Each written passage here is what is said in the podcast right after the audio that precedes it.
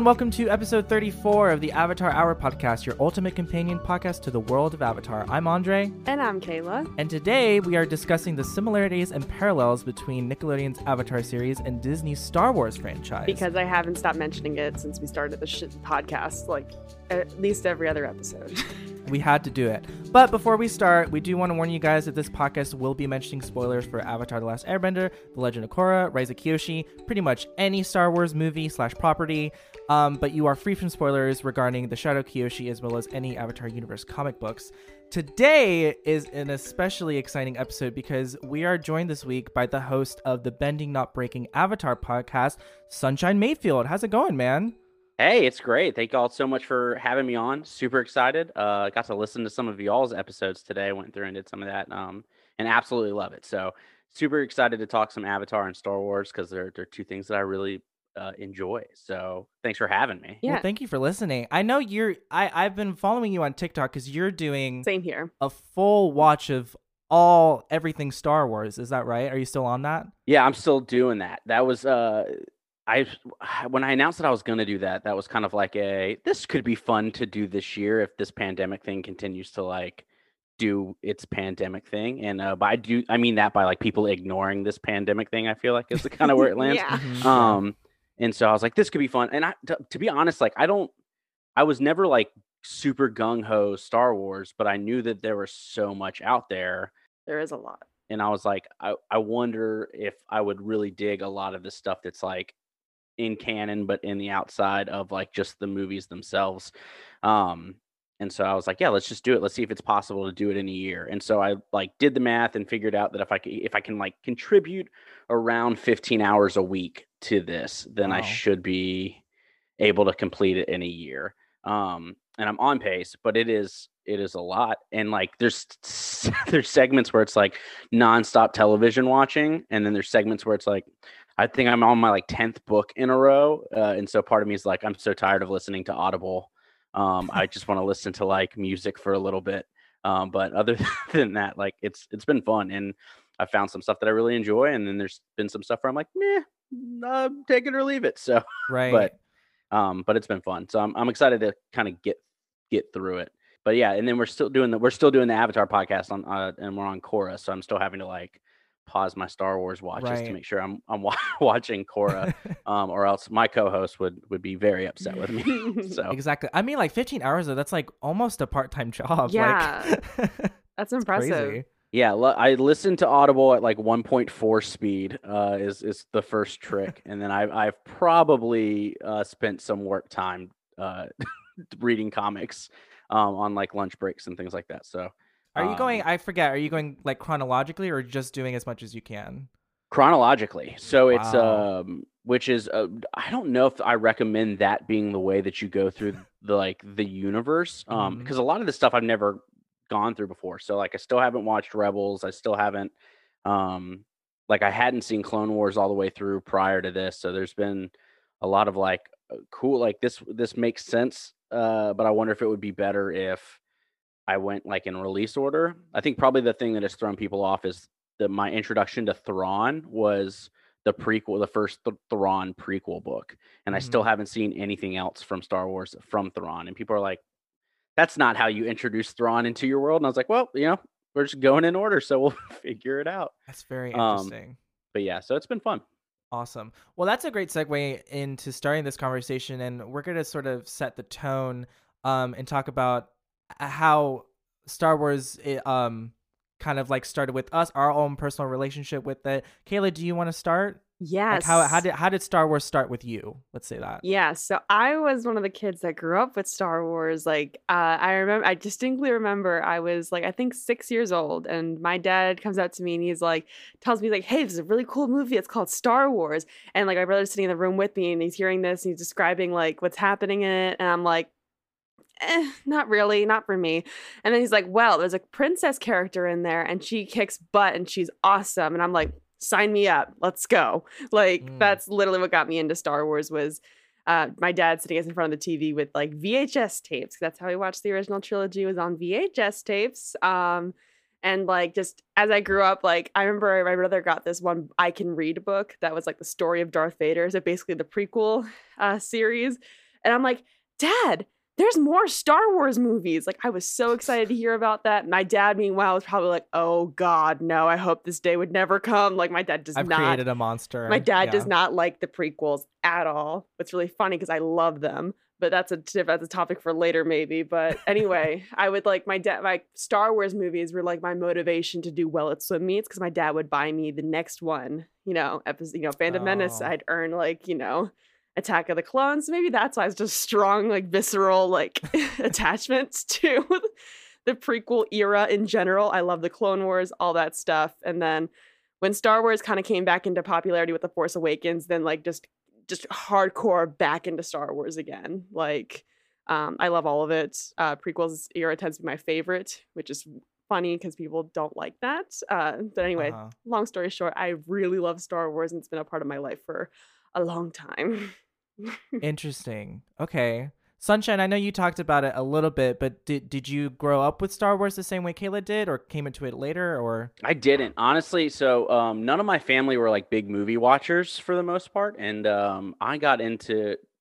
I had a buddy of mine in high school who all we did was just watch movies. That was pretty much we'd we'd go over to house and and just hang out and watch a bunch of different stuff. And so that was I. I don't think I even saw Star Wars until I was probably like 16 years old Mhm. and I was I'm I was like, yeah, this is fine. Like I did, had no there was no negative issues with him. I was like, this is this is fine. Um and then I I didn't love the prequels watching them uh for the first time. I um there's something uh, it was uh I always had issues. Honestly, I know that people love and have like a very nice sweet spot for Revenge of the Sith. Um but like Palpatine yelling power as he's like shooting people with lightning was something that I was just like I couldn't get over it was like Sokka's sneak attack while like trying to do the sneak attack. Um, and I I I had issues with some of that stuff, but sure. I think that's the kind of the kicker with all Star Wars stuff is I think that uh, it's for people to have fun with it, right? So like, there's no reason for me to bash people who love those those movies Mhm. because there's there's multiple reasons why people could enjoy that. There's multiple reasons why people could love and connect with different characters and like who am I to sit there and tell you that your experience is invalid through that process um just because it's something that I didn't resonate with. Um I feel the same way about like I I don't love the sequel trilogy, which is weird. I'm I realize that I'm saying I don't love a lot of Star Wars as I go through the Star Wars challenge. Um, but I recognize that like Rey Skywalker was is such a, a pivotal character for a lot of people.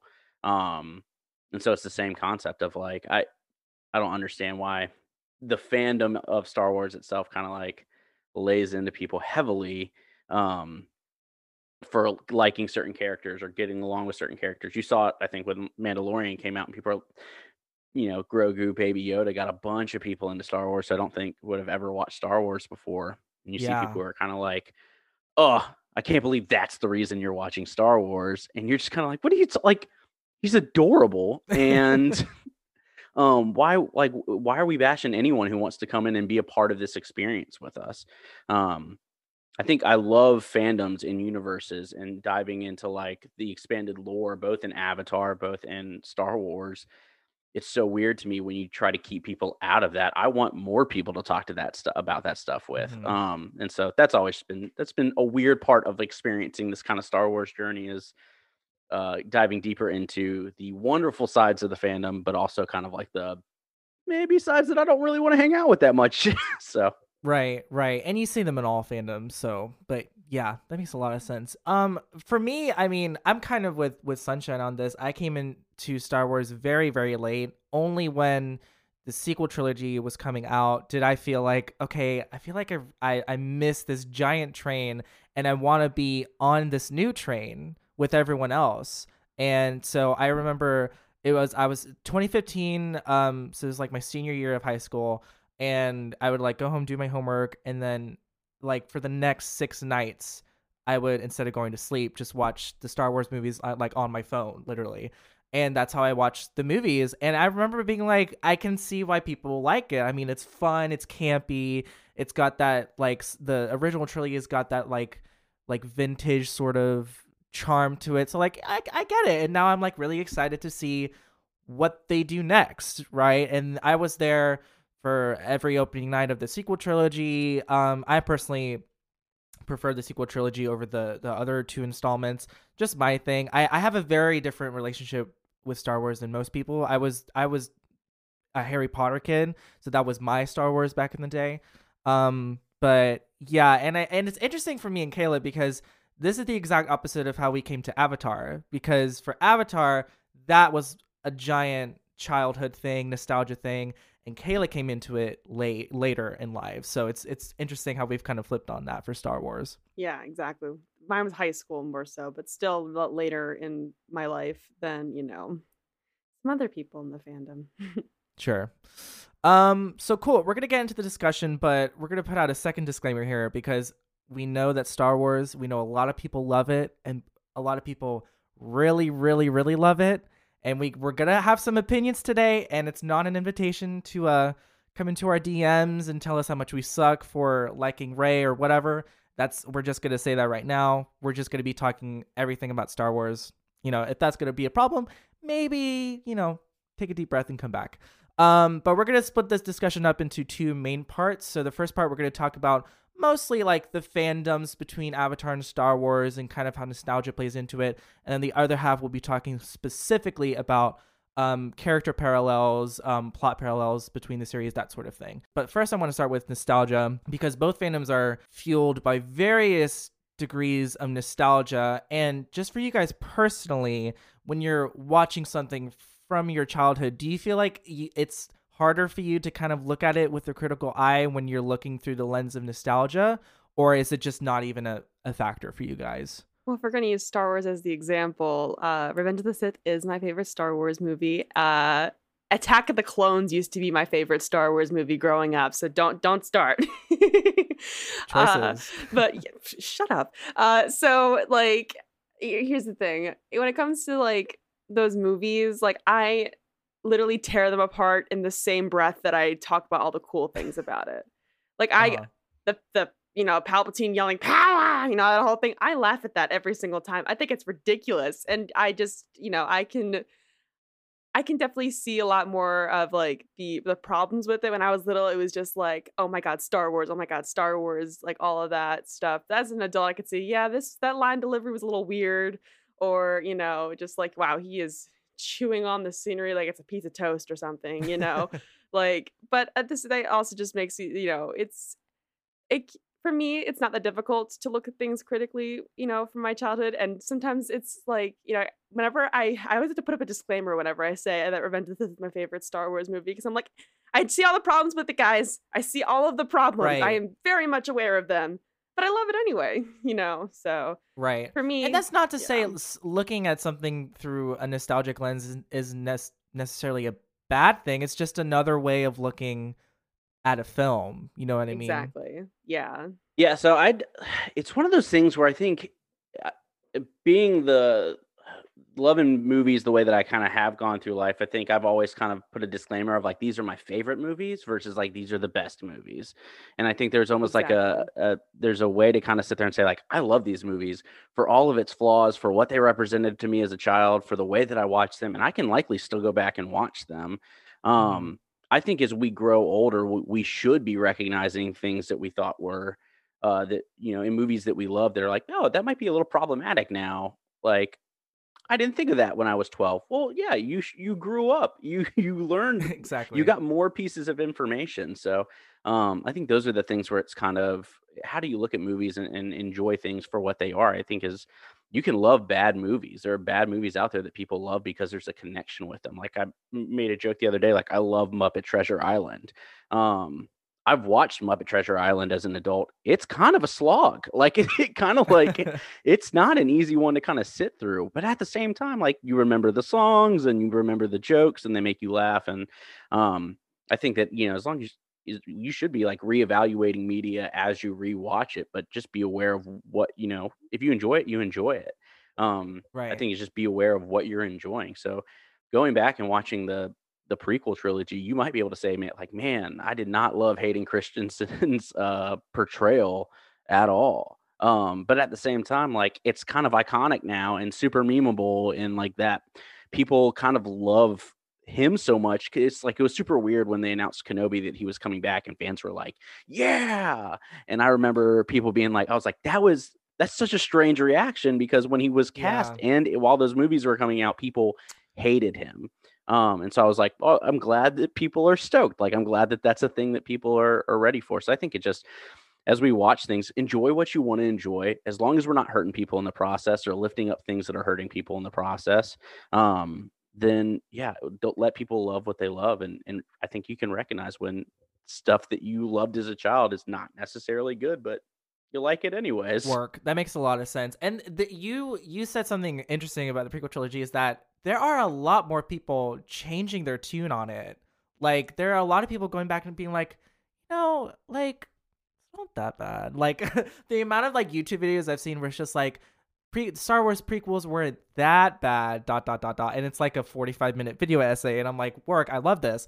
But it's it's interesting because when the sequel trilogy was coming out, people were reevaluating the prequels and to some extent the original trilogy to kind of see how it, it all measured up once we started putting more pieces on it. And I think people were starting to appreciate the prequels a little bit more because maybe they were finding things in the prequels that they thought was lacking in the sequel trilogy, whether it be explanations on something or just more world building in general. But it also sparked a lot of conversation about how you can still like something while also being critical of it you know and that's a very hard concept for us to like because we go through life and we like this thing or we don't like this thing right? But like movies it's like you know just because there's one one or two bad things in the film doesn't make it a bad film obviously right? If you if you liked everything else then you're probably going to call it a good film you know? So it's it's like this weird balancing act but for me nostalgia is personally a little bit of a hurdle to get over when i look at things critically especially for avatar the last airbender because doing this podcast with kayla i've had to try to not put that into consideration when i'm trying to look at the series critically and there have been a couple of moments where me and kayla have been like oh that was a little weird like that didn't really work out like so because i mean avatar is talked about like this perfect thing that happened and it almost very much is but there are uh, with everything missteps along the way and that's that's interesting to talk about. It's kind of like they like people kind of hold the last Airbender kind of like at the same like pedestal they put the original trilogy at, Mhm. and then everything that comes after that gets looked under the same like microscope, you know, that kind of thing. Sorry, I just thought about that just now. Sorry. well that's that's that's our next point like how the parallel between people sort of putting the original trilogy, uh, trilogy of Star Wars and Avatar the Last Airbender as being like the epitome of this thing and everything else will never amount to that. I know me and Kayla are are, are much more um even though I grew up with Atla, we still favor Korra just a little bit more um for very different reasons and I mean, I don't know. As a sequel trilogy lover, I think in some ways it outshines the original trilogy. But it, it was also that thing of like Korra didn't rely so heavily on on Atla the way maybe the sequel trilogy tried to rely so much on the original trilogy. But that's it's it's different considering when you're when you're talking about like the Skywalker saga and the nine film thing, but I don't know. Um do you agree with that sunshine like how how people kind of put those first series as like this is it and then everything else kind of trickles down in between is, and isn't as good Yeah, I think that happens a lot of times whenever, however, we're introduced to whether it's Avatar or I, I almost think of it in like bands' discographies. Like typically the first album that you listen to of a specific band like ends up being your favorite over time for the most part. Like it holds a special Mhm. place. And so um I think it's tough if you especially if you latch onto a show and really love it. I think you you automatically kind of set up expectations for what the next installment is going to be. Um, I think the where our fandoms get, let's say ours, like Star Wars and, and Avatar, get into their heads. I think it happens in the MCU as well, where people really like buy into their fan theories or buy into what they hope happens. And then when that doesn't play out, because that's typically not going to play out for everyone, there's a little bit of like, oh, they Mhm. should have done this and it, could have done this and this would have been better. And um, Like I, I think for me, it's like I love Avatar. I love Korra, honestly, and it took me a while to get to Korra, but after rewatches, I think it's just like for me, it's like Avatar was I felt like written for a younger me, and Korra was written for an older me, and like I think that's that's how it kind of plays out. And Agreed. I think it's it's just written for different people, but Avatar was really cohesive from from step one to to the final episode, and then Korra was, you know, we never know if we're getting another season, and so like it felt disjointed Yeah. in places. Um, but uh, there's moments where I like Korra's reaction to things feels way more human to me, feels way more real a lot of the times. Um, Yeah. and you know I really love those aspects about it. So I think that people, it's it's really easy to to have us set up our own expectations of what we want the next thing to be. I think we do it with people, right? We have we have our own expectations of what we want people to do, um, and then when those don't happen, regardless of whether or not the other person knew that that was our expectation, we feel disappointed, and I think that happens in our fandoms pretty often. Oh, definitely. Like the the role, like the idea of like expectations play into how people react to things is definitely definitely a thing. I mean, like on paper, it doesn't sound like mean or rude to be like I would have liked it if they'd done this because it's never ever framed like that. It's like why did this happen? Why didn't it go this way? I mean, like you, you heard it last Jedi. That was everything about that movie was was why did they do this? They could have done this. They should have done this. Blah blah blah blah. And now, like the prequels, people are are changing their tune, especially after Rise of Skywalker. But yeah, I don't I don't know. I mean, again, I prefer I prefer a little bit of of what came after both of those series, but that's that's also not the case for some things. Like I would say, for the most part, the MCU. I mean, I I would say that most people agreed that things only got better as it went along. I'd also say that for like, I mean, I don't know anybody whose favorite movie is like the first Harry Potter movie, you know. So it's kind of like, kind of depends on like My dad. your dad. My well, dad. that's the only sorry, person. Mr. Gagnon. That's the only person I can think of that actually likes the, the, the like you know has the first ones as their favorite. Sorry. Yeah, but it, I don't know. It's it's interesting to think about. A couple of other things. I mean, I I would say both fandoms have a strong social media presence, and sometimes it's um not such a good thing, particularly when that's taken advantage of, and we're bullying celebrities off social media, um, because of racism. And um, there's also a lot of cosplaying between both fandoms, and I've seen some amazing, amazing cosplaying between Star Wars and Avatar. I think like half the people I follow on my TikTok is uh, like cosplayers. Honestly, Yeah, they're committed. they're so creative. Holy crap! A lot of talented people out there, absolutely. Cosplay has never Yeah. been my thing. That's like I've never even like dabbled or like gotten into that. Um, and so I'm always super impressed when people are like, "Oh, we 3D printed this and made all of this this stuff." And Sewed this entire costume based off of like the movie or a fan art or something. correct, yeah, Like nuts, absolutely nuts. only con I ever went to, I went. I got a Captain Marvel suit off of e- uh, not eBay. I got it off of Amazon. That's that. That's the extent of my cosplay. Just something easy, something comfortable. And I'm just gonna walk around as you Mhm. know that that that's my cosplay. I love watching t- videos or TikToks of people being like, "So this is the costume I'm gonna wear in nine months, and I have to start now because I'm doing everything from scratch." And it's like I 3D printed this and this and this, and I'm like, "It's it's crazy." I, I would do it if if I had the financial means, honestly. Like it and the can- time. in the time, it can get really really expensive. Um, but shout out to all the cosplayers out there. I do want to talk to some cosplayers eventually on the show. But Yes. we'll get there. It's on the list. Um, and I would also say that the fandoms for both series is is a strong reason for why it's still around.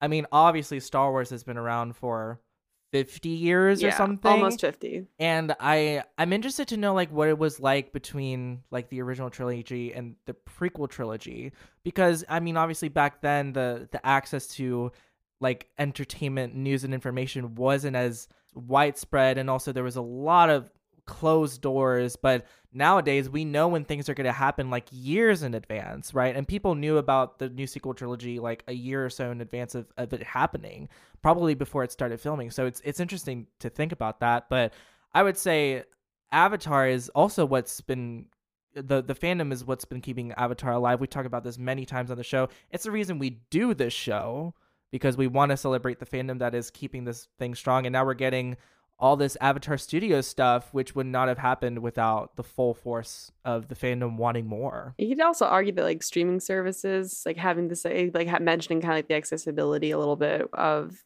to these things like you know Avatar and Korra, putting them on Netflix. I think I mean, not that the fandom wasn't around, you know, still around, still kicking after, uh, you know, the both shows ended. Uh, but like, you know, seeing the like having like a bunch of people get interested in those shows because of the access, you know, access to Netflix. Uh, you know, I Mhm. mean, for example, like with that, with in this case of Star Wars, my stepmom just got into Star Wars because of The Mandalorian, you know, being on Disney Plus, you know, and then now we're also getting like a million more Disney Plus shows just to go along with like the million of Avatar content that's coming out as well. So Mhm. parallels, like we always like to find in the show. I will say Star Wars though, it had comic books, it had tie-in novels, it Mhm. had the Clone Wars, the um the the series after the the Rebels. Star Wars Rebels, called? yeah, that's Star Wars Rebels. It had a lot of things going on in between. And for Avatar, I mean, we had the graphic novels, but other than that, it was it was that was pretty much all the we Kyoshi had. books. Yeah, and Rise of Kyoshi. Yeah, but that was only. I mean, that just came out semi recently too. Yeah. So, but the streaming services, that is a good point because that definitely jump started Avatar a little bit when both shows landed on Netflix, and it was awesome watching people find it for the first time. Um, personally, the Disney Plus shows for for Star Wars is probably some of the best Star Wars content I've ever seen. I can honestly say that, and I can't wait to see everything else. I got I got like the last season of the Clone Wars because I wanted to watch how it would tie into Revenge of the Sith, and I was extremely impressed. And now I want to go back and watch all seven seasons. Please So, watch Clone Wars. Oh my god, Mm, I've been watching it this week, but I'll, I'll gush more later. It's so much. It was it was such a big undertaking, but like it's very doable. It's not like picking up like The West Wing where it's like Right. hour long episodes of 22 episodes, 7 seasons or whatever, but it's yeah, it's a lot. It's good though. Um I would argue that the movies of Star Wars are like my some of my least favorite things in canon. Um that a lot of the shows, comic books, and then some of the novels are really the things that I'm like those are incredible. Um where and I'm a huge Last Jedi fan. It is it is definitely my favorite movie. that's why you're on Um, the podcast. yeah, happy to be here. I haven't watched it since I saw it in theaters. Actually, I probably should get onto that. You should give it a watch. Well, and I love I loved it. Like, and I think for me it was one of those things of I didn't have expectations. Right at that point, again, I wasn't a massive Star Wars fan, and so seeing things on screen, I was just like, I thought it was one of the best looking Star Wars. I love the character development. Like, I think it was just. I can agree with you on that one. And, but I'm also a stand for Rian Johnson prior to the Last Sure. Jedi. Like all of his movies prior, I was I'm also kind of in the bag for him. So I was I was gonna like it most likely anyways. Um, but yeah, there's so many fun shows and there's a just a slew of comic books that are that are all really solid. So um I would recommend anyone who is kind of like on the fence of like, oh, I like Star Wars, like it's Mhm. fine. I think comic books, if you're into them, those are those are a good place to jump in and get Yeah. started. I, I I will say the Last Jedi. You know, when I saw the Force Awakens in theaters, and I went to see it like four times, I loved it. To me, it was such a great like popcorn movie to go see with friends. The Last Jedi for me was the movie that gave me chills. So like Force Awakens was like for like the very young Star Wars fan in me, and then just the Last Jedi was just someone who loved movies, and I went to see it like five times at the theaters. Like I just thought I never understood. I mean, I do understand because I didn't go into it thinking Snoke was like Darth Plagueis or anything, but um that again expectations it's it's a it's a bitch if you're if you're not careful but but spe- speaking of um the fandom hated last jedi uh we got to talk about some toxicity i think maybe star wars has a little bit more than avatar but um i want to talk specifically about Korra and Rey because the parallels between them in terms of how people react to them is extremely extremely similar but I we we talked about this a little bit, but both have been kind of been labeled in Mary Sue and labeled unlikable, pigheaded in Korra's case. I would say though that I think Korra received much better treatment in the writers' room um, than Rey ever did. But I, I can agree with you on that. I don't know. What I mean, what do you guys? What do you? I mean, we know it's misogyny, but like, what what do you think spawned the kind of reaction to to both of these characters? Yeah, I think it's it sounds like a cop out, but the reality is it's it's misogyny, right? I think it's a it, it, unbiased, uh, even if it's people not realizing that, like, or wanting to intentionally have that be the reason. I think recognizing that we are typically more harsh on female characters when they are written and shown to us in any media. Um, uh, we typically hold them to a higher standard, and I think that you see you kind of see that in the way that it's like, all right, Anakin, cool. Uh, yeah, he's he's he he won a pod race, and his midichlorian count is like through the roof. Um, He's and- nine years old. He can do this. right, and then you know if you're if he's if he's getting his pilot license from the fandom, they're like, yeah, we buy that he can sh- shut down all the droids. Um, Luke is same deal. Like I've kind of flown a little bit, and you know, like I'm a, I'm a pilot, and cool, Death Star blown up, we're all on board. Rey's like, yep, I've worked on ships, I've done all this stuff, I've been on Jakku for 18 years doing nothing but like defending myself and living by myself and scrapping parts and flying here and there and people are like nah, i don't i don't know. I don't know if that's enough. I don't know if i don't know if i buy it. Um and i think for us it's uh there's this ideal we we typically one line of exposition for male characters and we're like cool we're on board. Um and then for whatever reason it, the reason being unchecked misogyny it's we we need a litany of reasons why we have to believe that this female character is capable um which is it's garbage right? So um and Exactly. calling it even like the term mary sue itself is just by itself is rooted in misogyny like the whole point was a you know a someone was like um, i want to see myself in this script for star trek and then fanboys of star trek were like haha what a terrible character and they're like i just wanted i don't want it to be like amazing i just wanted to see me in this fan fiction um, but men gatekeepers at the time were like, no.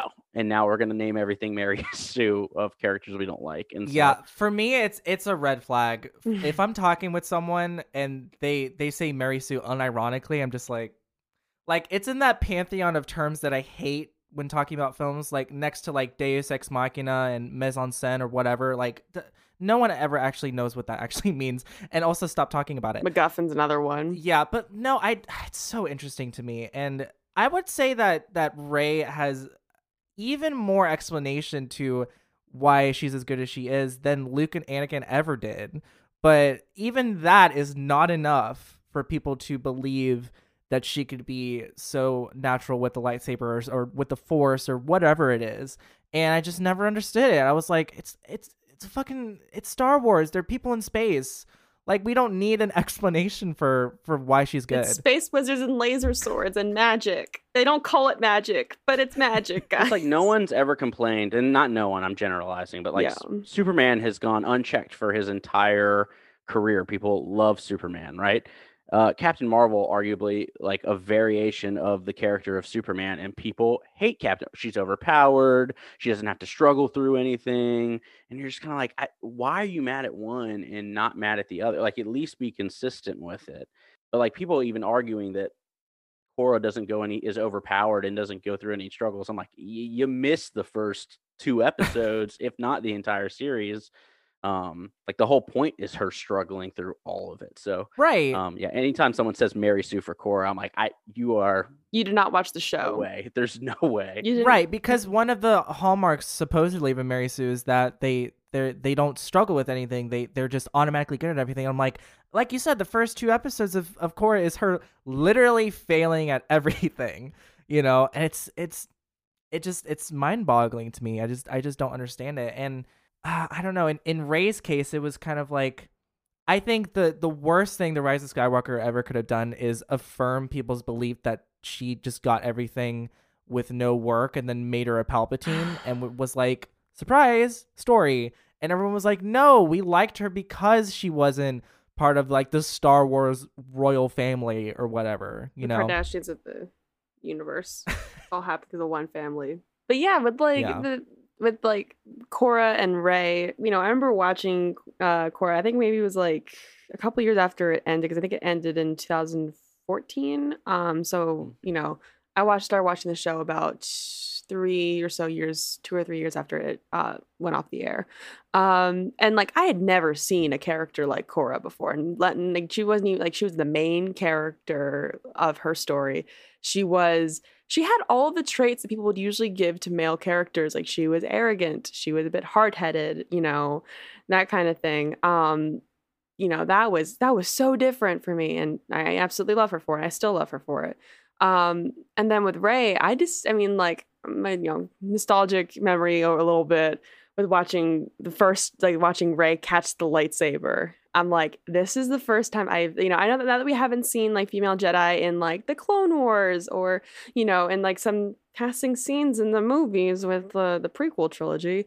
Um, but seeing her like, catch this lightsaber, you know, and like watching her ignite it and watching her fight, like I, I'm getting chills just thinking about that, like how important that moment was for me. How both characters have uh, played an important role in my life. So I kind of gush a little bit on that and like it's it was so cool to see those things, you know, and it's it's so disappointing to see that kind of hatred towards both of them, you know. and uh, specifically talking about like Leia even everyone loved Leia until she was flying through space in the last Jedi and then everyone was like how does she know how to use the force and doesn't make it, it looks weird? I'm like I I I haven't read a single like extended universe book and I know that Leia was force sensitive I isn't that in the movie It's in it's in Empire Strikes Back. She lit like Luke calls out to her and she, you know, answers back and rescues him after he gets his hand cut off. Like, guys. Right. So I'm like, ag- ag- if you're gonna be misogynistic, at least be consistent. Like, Yeah, well, I mean, it, the, I think one of the perfect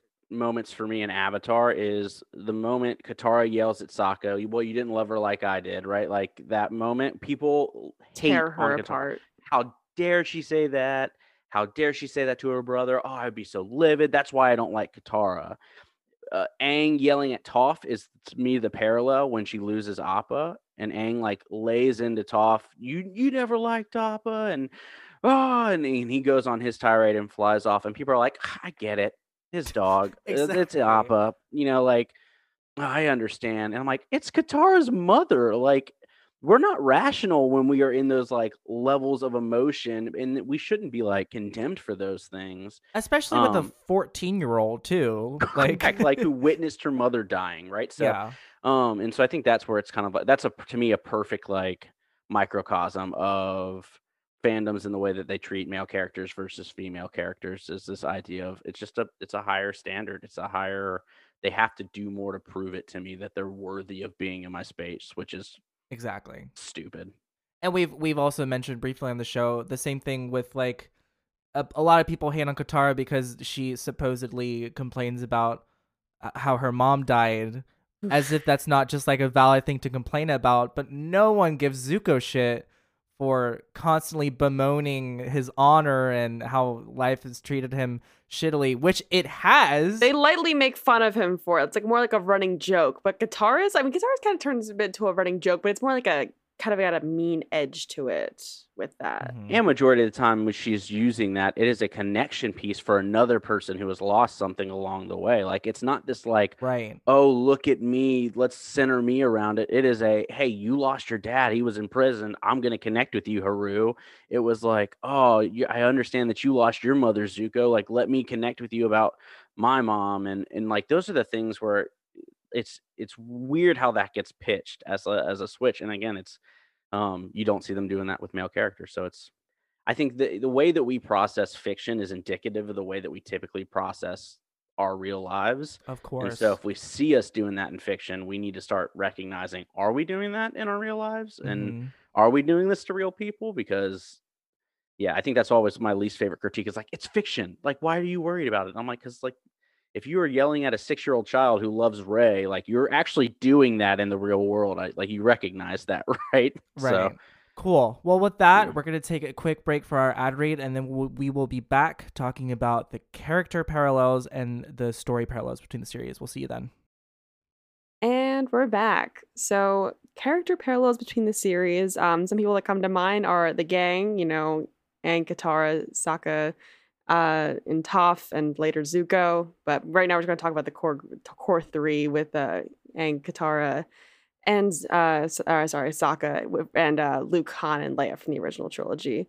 Uh, you know, Aang and Luke, they have kind of the, the chosen one narrative. One's the Avatar, you know, the other one's the and not really. I mean, chosen one technically was Anakin, but you know, original trilogy. Chosen one, not so much by like the narrative itself, but just well, actually, not in the narrative. Like no one ever tells him he's the chosen one, but he is supposed to be like the one. the only one yeah. to bring down the empire, supposedly. Yeah. um, and some can argue with and like people, you know, uh, Katara and Leia kind of have being like the level-headed matriarch of the group that also can be a little. They can be a little hot-headed. Both of them I could definitely see with like a little bit of like the hot headedness as well. Like you know, don't fuck with them when they're angry either. You know, with the I'm thinking I'm I'm having some um thinking back to like the I'm completely calm and like the and then Leia's like um what was my one of my favorite Leia lines like Han says like we don't have time to discuss this in the committee like just you know messing with her she's like I am not a committee so parts like Yeah.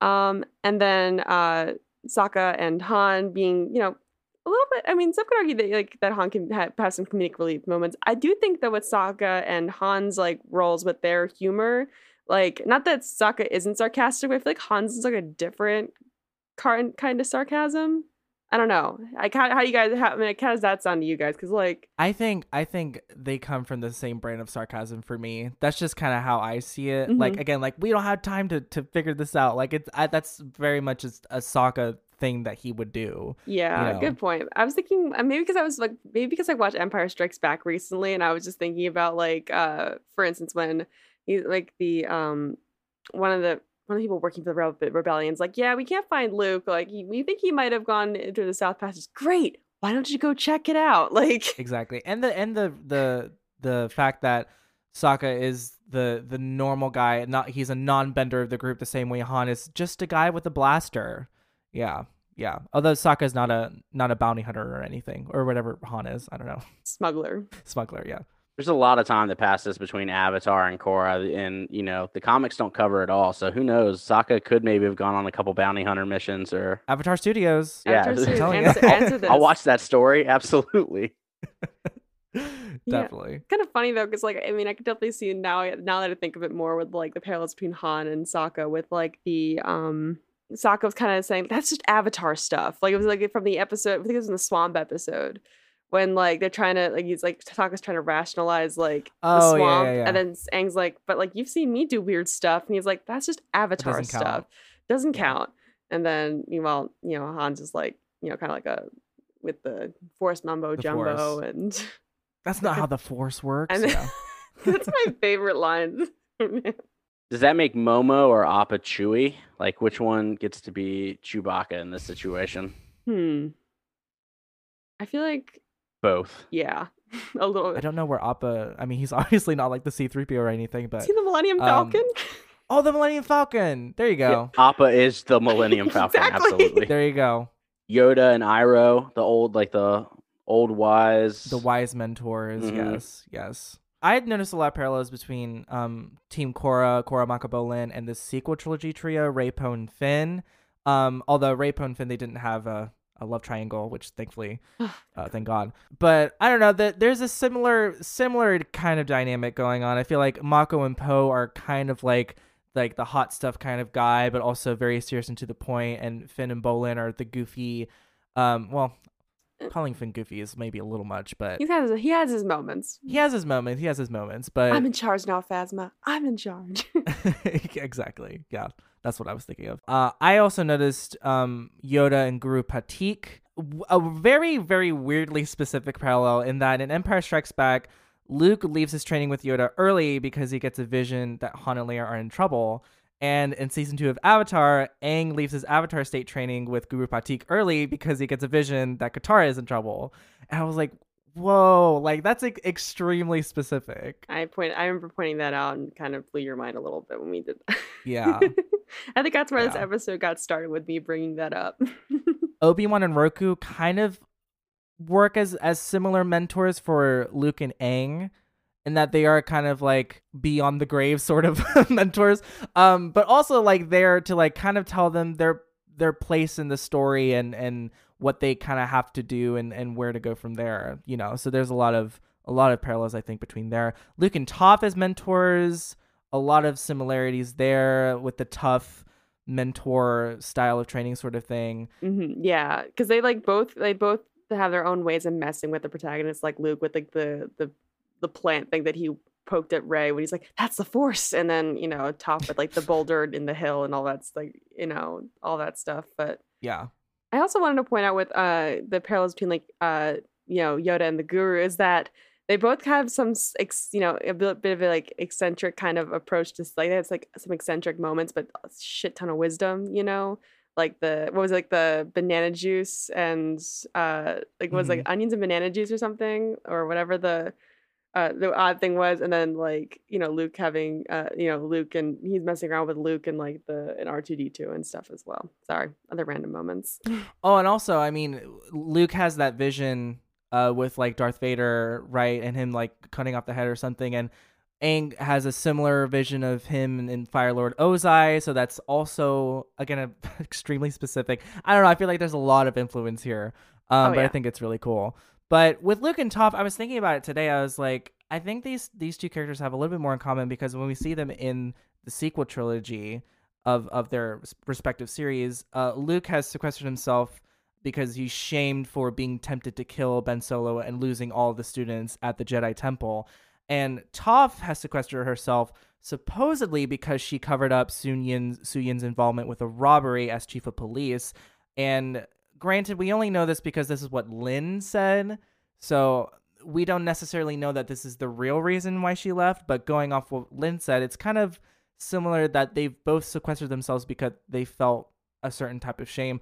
Honestly, I think Toph just left because she was tired of everyone's bullshit yeah and just kind of wanted some peace and quiet. And maybe Luke is kind of feeling the same thing, you know. A little bit of Toph and Yoda just going to go live in a swamp, you know, just hang out and and kick it and not be bothered by others. exactly exactly. There's also like massive overhaul themes of just like anti-imperialism that that are clearly kind of in both, and Mhm. um, this idea of not being able to do things alone, and and though you know one person might have the skill set or the have the calling to be the one that ends it, like they don't get to that position to be able to do that without the support of others. Um, it's it's interesting. I think a lot of times media art, especially fantasy, is really just digs into fighting whatever the feeling of oppression is at that moment or that they're seeing. And that's really where fantasy comes from, like this idea of being in a better space or better world than the writers or creators feel like they are currently in. And so a lot of times I feel like it has those tropes of fighting whatever the oppression is at that time. And so whether it's Star Wars or Avatar or the Maze Runner series or Hunger Games or whatever it might be, it's a lot of that is that feeling of there's some form of injustice that is going on and it needs to be solved Mhm. and i think it is always kind of it's weird how it's geared towards kids because it, you know we're trying to instill hope in those kids and, and give them hope as they move forward. But whether it's avatar or star wars or hunger games or whatever else it is it's the kids should not be the ones who are solving these problems. Like we should not be putting 14 year olds up on pedestals to say like "Eh, it is your job to take out fire lord ozai as a team. Um good good luck right? Like so right. um that's that's always one of the things i struggle with in a lot of these is just like oh why are the adults so incapable of doing anything that is supportive I mean, hey, at least the White Lotus like swooped in towards the end. There is like, don't you know all pe- all old people know each other? You know, at least we got that. But right right the one time, that's great i do love some King Bumi I, you know hmm great fantastic one of my favorite characters so i'm always down for the white lotus white lotus and Korra, not so much uh it, it, it faded out no, I mean, well, in season three, they kind of explore a little bit more about the White Lotus, Red Lotus situation. So I, will give you that too. Yeah. I think I think the White Lotus and Korra is kind of like the stormtroopers in every trilogy is like we're we're they're apparently supposed to be like the skilled warriors of their kind, but both are just kind of like you know the anti stormtrooper aim like that sort of thing. Like the White Lotus members are piss poor against the Equalists in season one of Korra, so you're just kind of like where are they finding these people? But I will say Avatar does a thing that Hunger Games doesn't, that the Maze Runner doesn't, that um any any other story that is like kids finding a big giant evil conglomerate is that Avatar does take steps to try to humanize people in the Fire Nation, right? I'd say maybe Hunger Games did it a little bit, but not to the extent that Avatar did, showing people in the Fire Nation being indoctrinated in the schools and and it's Zuko talking about how we were told that we were the best, you know, force in the world and what an utter lie that was, you know. So I think in Star Wars, the Empire is more or less unequivocally evil, although I'm not as well versed as the source material, and I'm sure there's that, and that could have been something really interesting they could have done in the sequel trilogy, like talking about Oh my god! How obviously how Finn defected from the stormtroopers and how that could have been cool to bring that back. You know, like storytelling. But I try to um, avoid getting. I tried to avoid being like the person like, oh, it would have been so much better if they did that. But I'm gonna. But like that's the one thing I'm like they set something up with Finn in like you know episode Yeah. seven. There's a scene that was deleted in episode eight with like uh the stormtroopers hesitating before shooting Finn because you know he talked about like what Phasma did with taking down the shields and all that stuff. Great deleted scene. So mad they cut it out. yeah, but, like- well, that was my one thing in Star Wars because they talked about how the stormtroopers are people that they stole and kidnapped from all over the galaxy, and I'm like. Well, there's got to be stories there about people defecting and everything, right? But Like we all tasted that in Rise of Skywalker. They're like, oh, little, little baby Little bit. So there's actually I just read a short story in canon that is about that specifically about uh, it's called it was a short story it was in one of the magazines came out it's like TK1462 or something along those lines and it's about essentially how he becomes radicalized to want to sign up for the imperial army um, and it comes from this place of like rebels were looking for you know resources and they ended up crashing into his farmhouse and it killed his sister and so like he was like ah, i hate the rebels joins the army um spoilers for the short story that most people won't read or be able to find so, so sorry for everyone but um in that process it kind of he ends up going to another planet as they're trying to take over the resources of that is the empire kills this girl's dad she becomes radical radicalized for the rebels through that process so it's a really cool story arc because you don't see that very often in star wars you Oh, get yeah. characters like tarkin who like they know they're they know what they're doing they like tarkin's one of those people who's kind of like nope i i believe that i'm right in doing this but i also recognize that everyone else thinks i'm the villain and i'm cool with that like i feel like you get a lot of those characters in star wars mhm. um and not so many who are kind of like no i like i morally think this is the right thing to do You can get that. Like, there's like a tiny bit of that in Rebels. Um, with one of the characters. Um, I can. Do you want me to? Do you want me to spoil it, or because I know both you haven't seen yeah, Rebels. go ahead. We, Agent we said spoiler alert, so Agent Kallus, who's kind of a you know kind of a secondary one of the antagonists in Rebels. He has a uh, there's a really good episode called The Honorable Ones where he's trapped with the members of the main of the Ghost crew, the main crew, um, on this island. They basically not island on this in this cave, and they have to survive together. Um, so like that, you know, like just seeing how that changes something in him, like how he saw, like he said, he genuinely thought he was doing the right thing with being a part of the Empire. Um, and just seeing that, you know, like I said, like, like you said, uh, you know, Sunshine, that this doesn't happen very often in Star Wars media, but it does happen, you know, in, uh, you know, in Rebels. Sorry, call me forgot the name of this material. i'm excited to get to rebels that's one that uh, pretty much everyone who's like been commenting on this canon journey i've gone on is like you're gonna like rebels and I, i'm stoked because yeah i know nothing about rebels um and so i'm pretty excited to get there as well Mhm. knowing that there's so many characters that show up that you do know throughout kind of that process of like Captain Rex and Ahsoka and a few others, and so I'm excited to Mhm. get to it. Yeah. But I'm also super stoked for the Bad Batch. I saw the trailer for that come Uh, out, and I yes. was, oh, it looks I'm, so good. I'm in. I'm so in. Oh my god, yes. It looks more like it's gonna be called the Dad Batch at this rate, based off of that trailer. well, there were a couple other character parallels I put down here. Um, I think there's a little something here between Sozin Roku and Anakin Obi Wan.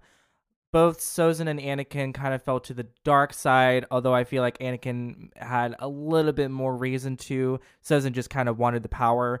Um, and I'd be interested to see if there's more parallels coming up in this Obi Wan Disney Plus series, but um they're they're sort of both of the relationships sort of ended up in this this big either event or confrontation I just wanted to say with uh this with the parallel between like Sozin and Anakin, like yeah, he originally did start out doing it to save Padme, but like you can literally see it in Revenge of the Sith when he's I mean I okay, I know there's uh, you know, bad acting, blah blah blah, whatever, get that crap out of the way. You can see how it twists from like saving you to we can rule the galaxy together, and then as soon as she says no, then he's like, okay, well you know what, forget the fact that I'm trying to save you. you know, I'm gonna force choke you now that's true it goes from like you could literally see the transition from like Anakin with a lone tear going down his cheek, realizing what he's done, to like we can rule the galaxy. Nope, you don't want to join me. You're if you're not with me, then you're my enemy, and you know that whole thing. Yeah. So you could, yeah, eventually Anakin definitely transformed into the wanting power for sure. Sure, and and I mean technically Sozin is is the reason we had Avatar: The Last Airbender. Unfortunately, because of the Airbender genocide, and Anakin as Darth Vader is also kind of how we started the original trilogy. So there's a little bit of a parallel there. Order sixty six and the slaughter of you know of the Jedi and the Airbender Right. genocide as well. I also think you get this kind of like the through the original trilogy, Zuko and um Zuko and Vader kind of share this like bad guy to like hopefully redeemed arc. Um, which I don't love that. I don't love Vader's re- redemption arc. I'm I am on the fence. I when it comes to people who are like, does does everyone need a redemption arc? I'm very much on the like, no. Yes, yes, I agree. I think I think everyone is worthy of being redeemed. Like I will lay that out on the line. Like as human beings, everyone is capable of redemption. Everyone has that ability. But I also like accountability. so like as Right. people are doing things, I'm like as long as they're held accountable. And so to me it's almost kind of like another point of of I'm going to get back to kind of like the misogyny of things of like people so easy to like forgive Vader by the time that everything's all said and done like by the end of of 6. Um oh, he sacrificed himself and like no, he's good and so we're stoked. You see Hayden Christensen I'm again like- as Anakin. uh, Yeah, Anakin pops up at the end because the digital remastered everything, and Right. All sing Kumbaya at the end with the Ewoks, you know. but then we uh, I look at like uh, Azula and the way that people kind of view her character arc, who I think she's got like so much trauma and so many reasons that she turns out the way that she does, and I think people Mhm. still just like write her off as like she's crazy, she doesn't deserve a redemption arc. She's crazy. Needs to go down. they're like and so it's it's again it's an interesting parallel to see how people talk about male characters and talk about female characters and the way that they engage with things like mental health um, right. Yeah, so I've heard both camps with Azula. I've heard people wanting a redemption arc for her because of the trauma that was inflicted upon her, but I I understand I I can see that. I I think I just enjoy her so much as a villain that part of me doesn't want I know I, I she kind of does get one in the comics as far as I, I've heard, but um part of me is just like I don't feel like she needs I I think she needs one in terms of like her dealing with all this trauma that Ozai inflicted on her. But from a story, it's just me being selfish. Like I just love being seeing Azula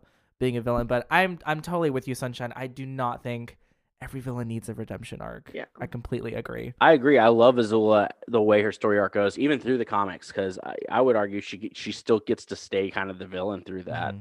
Um, and I think there's a very big difference between having empathy for people. Like you could always have empathy for people, but again, still hold people accountable, right? So that doesn't mean that you it's just automatic. Like and and you nothing is wrong, even though you murdered all those younglings, Vader. Like that's I'm still gonna like go back to that. I was like, he killed children. I don't like he had to be in a very specific place to kill that many children. Right. Um, I don't think he deserves a redemption arc. I think he, I think he's a bad guy. Uh, just put him as a bad I guy. think the yeah, I think the only way, like the probably the only ways he could have rete- re- atoned for his actions was to die, and to die fair enough. to save the galaxy. That's I I'm not saying he's fully redeemed, but like that's a way he can atone. The, the probably one of the best and one of the only ways he can atone for his sins. Like, what could he do if like they managed to defeat the Emperor and Darth Vader was still alive? He'd be executed or sent to prison or something, you know. So I I semi agree only because of how they tr- attempted to redeem Kylo Ren. oh, I know that is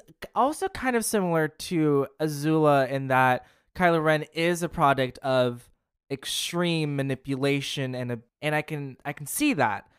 However, comma, there is a lot of things that he did as his time as Kylo Ren that I don't feel like him having a change of heart and then dying is enough of an well, first of all, it's not an arc, but it's also not enough of a redemption for me because the film is is making me try to forgive this character for all the things he's done because he died, and I'm like, I don't know, he he killed a lot of people, like and and he was the supreme ruler for for a year or whatever, like. I don't even know what he did in, in that time, you know. Mhm. So, but I I'm I'm with you, Sunshine. I never I've never said anything about the Darth Vader redemption arc because I never wanted to be the target of a witch hunt, but I just I never um I was like yeah, it, it it was it was kitschy and like kind of what I expected in like a kids movie, you know. I never took it like that seriously or uh, seen it as as you know deep as maybe like a redemption arc like Zuko's because that is much more sprawling and much more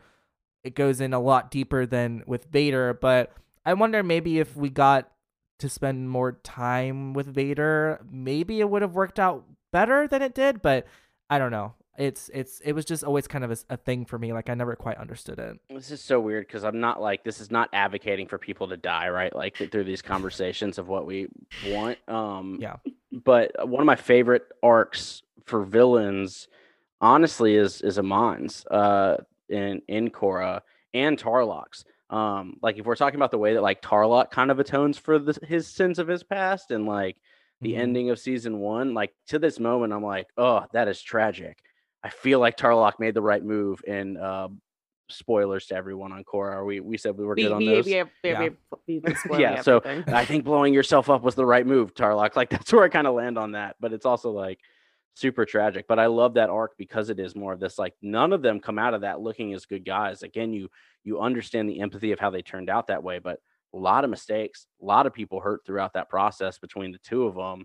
So when you see them kind of go out that way, you're kind of like, okay, that's yeah, that that's kind of fair, right? Like that sucks, but like I, I get it, right? So Yeah. um, but I love Amon's arc in general, and again with Tarlok, I think that that's a, I think that's a really good way to do it. So again, that's one of those moments when people complain about the writing of Korra. I'm like, God, I don't see it. I don't see how people can be upset with it. I don't see it either. And I think the reason also worked for Amon is because it's it's hard to imagine Amon being anything other than what he was.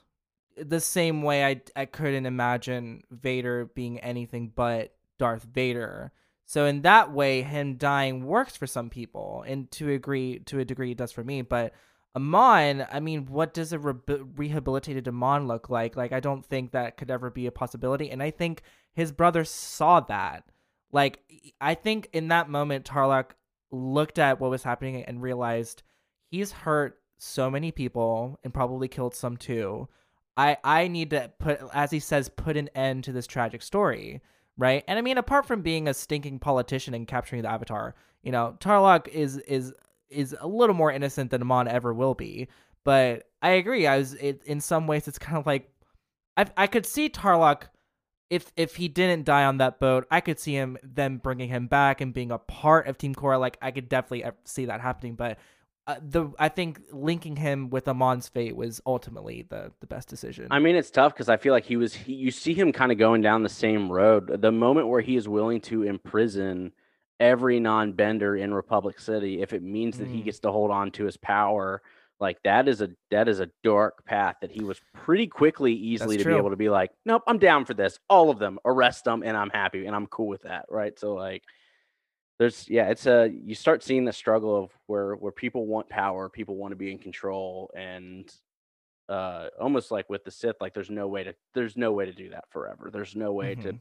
have complete control forever, and that's ultimately people's downfall. So That's a very good point. Very good point. Mhm. Um, Kayla, you want to move on to like the plot parallels and the writing parallels between the series? Yeah, so I mean, both worlds, you know, both uh, you know, both universes, Avatar and Star Wars are very, you know, developed with their world building. Uh, you know, I mean, Avatar is about to probably get the same, a, a similar amount of world building that Star Wars already has, but both have very rich worlds that, let's be honest, we both want to like. We, I think, I, I don't know about you guys, but I definitely would want to like live in like either one of those worlds. Like, it just seems really, it just seems like a cool place. It feels lived in. Yeah, it feels lived in. That's a, that's a good word for it, and that's why I love the Mandalorian so much. That it feels like oh, we're finally taking time to stop down and feel out this this world, this galaxy, right? Which you don't really get to do that in the movies, and I think that's why some people have a hard time kind of like resonating with that world. It's like because it's like very futuristic and and spacey and sci-fi, whatever. But I mean, in the Mandalorian, you're seeing all these places, and you're just like, it does feel like people are living in this galaxy day to day trying to make things work. Obviously the star wars galaxy is a lot more sprawling and and and wide than perhaps the earth in in avatar the version of earth that's in avatar. But i mean i don't know. I would also say uh, there's different magic systems at play with with different series i think. Obviously um avatar is a lot more focused uh, particularly with its bending and its history and Star Wars is also very much the Force and and um, mysterious. the Force is definitely a lot more mysterious, and it's got like a little bit. Yeah. It kind of, I think some of like there's not really like set. Mm, there might be some set rules, but I can't really think of too many like big rules on the force really like because it i mean Mhm. just depends on what you're what you're watching what character is using it um and then you know with avatar you know like you said there's the history to it and then there's like the the techniques the philosophies behind each form of bending you know Right, right. And I, w- I would also say too that that both the force and the bending system in in the series they sort of dictate the hierarchy of the world and and and plays a very natural role in the world and I would say in Avatar specifically I think the world is tailored to benders which is a power dynamic that's explored in Korra which I love but um but the force I mean it could it can happen to anybody let's say you know anybody anybody could could learn to use the force if they wanted to not so much not so much with bending you know Yeah, it's interesting because I feel like both give a sense of privilege to the users that get to use them, right? We see the Mhm. force get used for power, we see bending get used for power, and we see these structures come in that are in support of that. And so it almost is this idea of like kind of the privilege that we know of um of what it means, you know, to have money or to have whiteness or to have cisness in in the way that we are navigating the world is almost kind of like those things and recognizing how those privileges build structures. Because we see both in Avatar, Korra, Star Wars, that's where the the tension comes from is those Mhm. those structures getting built and put in place, and then we see the struggles that come with that um, for those that don't have those privileges. Like I think about the people who live on like the lower levels of Coruscant. Yeah, they are not force users, or at least were never developed force users, or never figure out how to have that, and they're they are starving, right? And we see that in Republic City, and we see that uh, throughout the Earth Nation when you see like the power structures between like the Queen all the way in Ba Sing Se. So, um, kind of in all of these things, we kind of see what those structures look like and that classism that develops because of the privileges that are available for the subsets of, of people in that uh in those worlds. absolutely and there's there's also duality in in the force and the bending is that both systems have their physical side and their spiritual side. I mean, in La- Last Jedi, Rey is like it's just a bunch of rocks. Like you know, it's just it's just something that you can like throw rocks with, right? And then Luke was like, no, it's in every living thing. It's a part of this world, and and that's where that's where Iroh also comes into play. Like bending is not just punching and kicking and and whatever. It's all comes from you, comes from within, and especially with with fire bending, which is the only the only element that is self-generated, right, requires a lot of that balance that you, that you see a lot with the force and how that can be manipulated and taken advantage of as well. Um, some smaller ones we talked about how like the second season kind of mirrors Empire Strikes Back. Um, they both kind of end kind of like a oh no, what's gonna happen next? Um, I said Ba Sing Se is maybe an analog to Cloud City, like um how there's like you know there's something happening underneath that we don't really know and it's a new location that comes halfway through the series that will play a bigger role so There might be a slight parallel between like um I don't know, I might be grasping at straws, but kind of the same kind of downer feel for like the Day of the Black Sun when like their plan does not go well. Um, but also honestly, you can even find some like similarities between the battle at Crait with um the resistance basically just not even it's not even just a battle, it's just trying to sort of, you know, trying to get out of there, you know. Um you know, it turns from like facing down against the first order head to head, like at the beginning of the movie, and it goes to surviving, and then it goes from like you know, like an Avatar, goes from going head to head with the uh, Fire Nation, but they already know their plans, so you it, the plan is to get out of there. You know, I just thought of that just now. yeah i think i think the battle of crait parallels day of black sun a lot more because both of those situations is like we have to leave in order to fight another day yeah i didn't that's very interesting kayla Nice pull. Yeah, well done. Thanks. Just thought of that right now. Did not write that down.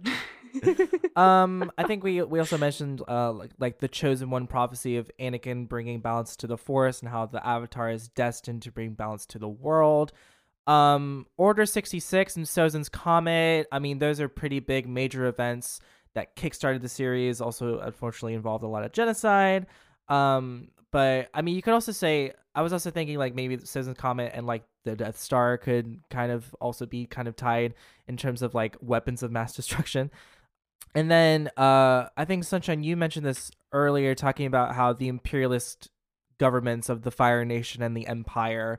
Um, I mean, they're they're both im- imperialistic governments that colonize and enslave people, and definitely an analog to real world um, systems and and you know governments. Um, and I also noticed that the Fire Nation and the Empire both seem to be a lot more technologically advanced than everyone else in the in the in the world. The rebellion and the resistance seem to be a bit more scrappier, you know, Mhm, in comparison mhm. to the empire and the first order. Yeah.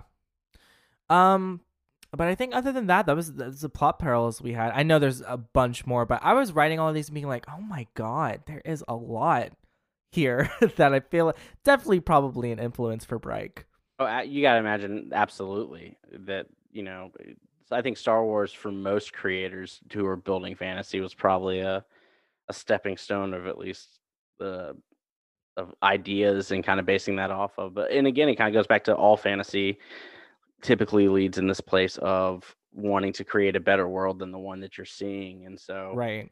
And we all live on earth and so we've all kind of seen this this imperialism and the way that it affects the world around us and the people around us and so i think that's got yeah that has to be a big driving force in creating these things Absolutely, yeah. Um, Kayla, you've compiled this list of Avatar voice actors who've also been in Star Wars. Do you want to take us through that really quickly? Yeah, uh, I, I tend to be the kind of person that's like relatively good at picking up where I've heard someone's voice before or seen someone before. Uh, you know, I'm very good at the at like seven, you know, like the six degree of the Kevin Bacon thing. Um, very good at my brother and I do that with each other all the time. It's so funny. But anyway, the list of voice actors that I have who have been in Star Wars, most notably is Mark Hamill, who is who is the voice of the Fire Lord. Um, he's also known for playing the Joker, and most notably Luke Skywalker. Uh, and Mhm. also, I was really watching an episode of Rebels today, and I was like, first of all, Dante Basco's got one of the most like recognizable voices out there. So he was in an episode of the Rebels. I think he might be in like maybe two episodes in the entire series. So very small character, but very recognizable voice. So I had to put him down. Um, also, there's Grey DeLisle, who uh, is the voice of Azula and a bunch of other characters on Avatar, smaller characters. Um, and she has a shit ton of roles in Star Wars media, like too many for me to list here. She's been in a lot of video games for Star Wars, but probably the most notable out of all of them is the fact that she voiced Mhm. Padme in the 2002 Clone Wars series, and not the ones that you know, not the you know the the one that we that we know better. It's the 2D animated one. Um, and I've mentioned this probably 50 times on the podcast, but Dee Bradley Baker, who's the voice of Appa, Momo, Councilman Tarlock, and plenty of other voices in the Avatar universe that I haven't mentioned here. Probably a lot of, of background voices. Yeah, a lot of background voices and animals and things like that. Also, I think he also voices Naga, I think, in uh in Korra as well. Um, but he is the voice of every single clone in Clone Wars, and like that's that is impressive. Bad Batch is probably gonna be like, mostly him talking to himself. Not gonna lie. I just want to impress upon people how hard it must be to be in that recording booth and switching between eight, like eight different voices and having no one to play off of except for yourself. Like, well done, D. Bradley Baker. well especially all the clones that are supposed to be like relatively similar but they have to have different voices enough to where like you can tell them apart so it's not these like overhauled changes for d bradley like it is these just very subtle tweaks for each of those characters so to remember all of those has to be insanely hard Um, yeah. but he's crushing it. Yeah, he he does great stuff. Dante Basco also narrates all the uh there's like a series of digital shorts that are technically canon that are a lot of recaps. Um it's like Galaxies of Adventure or something like that, but he narrates all those as well. Um Oh, so he's all over the place. Good old Rufio. That's awesome. Um, and this one's not a voice actor, but Dave Filoni, uh, whose credits in Star Wars include executive producing Clone Wars, Rebels, Resistance, and The Mandalorian, also a director, storyboard artist, writer, and character designer on Avatar: The Last Airbender. I did not know this until we started watching the show, and his name kept popping up in the credits. I was like, oh my god, fucking Dave Filoni worked on this. How awesome is that? That was the coolest thing. I remember hearing something a little bit about Dave Filoni, Mhm. like being involved with Avatar, but like, uh, you know, I today was like the first time I knew exactly how involved he was with Avatar, just getting started. I mean, I, he didn't have any credits for like, I think he maybe had one credit for season two. I think it was storyboard, right. but uh, he kind of falls off the Avatar Right. map after that because Cool. I think by then, like by that point, he probably started developing stuff for Clone Wars because Clone Wars came out in 2008. So And there's a lot of parallels. I think like all the a lot of things that the reason I think people love Avatar is a lot of the all the stories have just a lot of heart to them, and I think Clone Wars does that really well.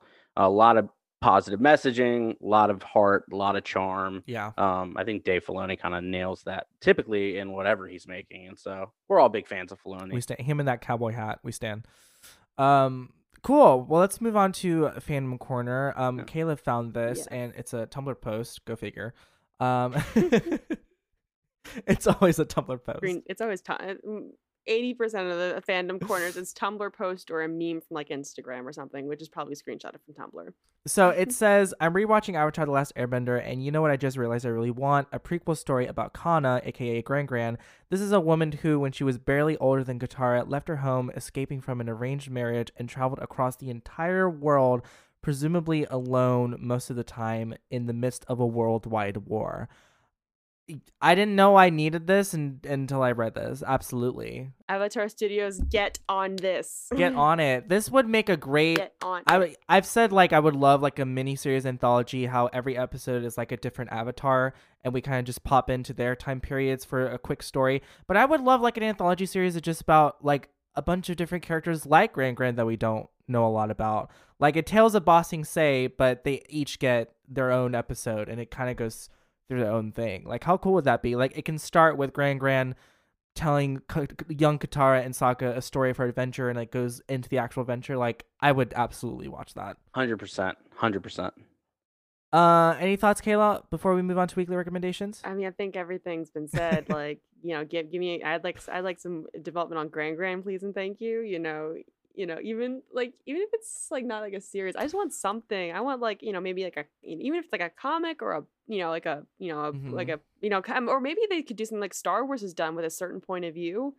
Like how, I don't know if you've heard of that, but they have like it's uh basically just short stories from different parts of the galaxy at the same time that the movies took place since they had one for um you know new hope and empire strikes back and i don't know when the return of the jedi one's supposed to come out but they've done things on like the perspective of like one of the stormtroopers who captured princess leia you know um things like that so i i, I want to see that even if it was in that format you know That definitely could Grand be Grand interesting. stories. Yeah.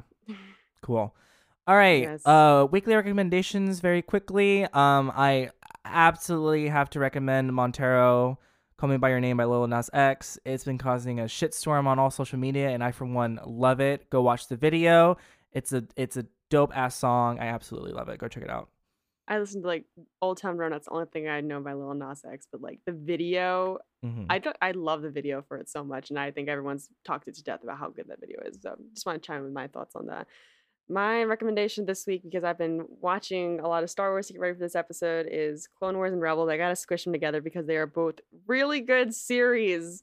They really are. I like, you know, Clone Wars has like, you know, it's it honestly, it's probably one of the reasons why I love the prequels so like as much like even more than I did as a kid is just because like how much like it just enhances what's already been given. Um, and then Rebels, like it really honestly it expands like the universe like the force and things like that in ways that we hadn't seen before and you know especially with like Kanan being uh, a Jedi who survived Order 66 and wasn't able to complete his training like he's a different perspective on the force and like also I just love found family dynamics I am a sucker for those so like I just love watching it for like the ghost the ghost crew's chemistry with each other like they're both shows are so good. I couldn't just pick one to recommend this week. Both of them because I've been watching both of them. I love how I love how you try to stay on topic, and meanwhile I'm like, go watch the video of the guy dancing down a stripper pole into hell. Love Hey, that. it's recommendations for the week. Like you know, this Okay. is what this is the hot stuff of the week. I Your got hot you. stuff was Montero. Mine was uh, Clone Wars and Rebels. I got you. Sunshine, do you have uh, uh, any recommendations for our listeners to check out? Could be Star Wars, could be Avatar, or something else. Sure. Yeah. So it was speaking on the the 03 Clone Wars, the original. So the uh, the creator of that uh, Tartakovsky did a show uh, called Primal that was on Cartoon Network, Adult Swim. Um, similar animation style. It's about a caveman and his T Rex going and surviving. Um, there's no dialogue, and it is absolutely incredible. So that's my. I watched that earlier this week, and I I can't recommend it enough. Cool. And those are our weekly recommendations. Um, well, if you'd like to support us in the show while also also receiving some fun benefits and exclusive content, uh, consider subscribing to us at patreon.com slash the Avatar Hour Podcast. However, if you're not able to support us with monthly donations, you can subscribe to us for free whenever you get your podcasts from and leave a review if you can do that on your platform. Absolutely. And if you'd like to send us feedback about the show or send in submissions for Fandom Corner, you can email us at the Avatar Hour Podcast at gmail.com or you can reach out to us on social media Facebook and Instagram, we're at the Avatar Hour Podcast or on Twitter at Avatar Hour.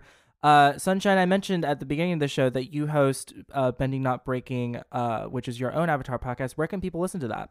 Yeah, so you can find Bending Not Breaking wherever you listen to podcasts as well. And then BNB underscore pod is our handle for Twitter, Instagram, uh, TikTok, all of the things. So BNB underscore pod is a great place to find us. Awesome. Well, we had an absolutely lovely time talking to you today. Thank you so much for taking the time to come on the show and talk to us about Avatar and Star Wars. So much fun.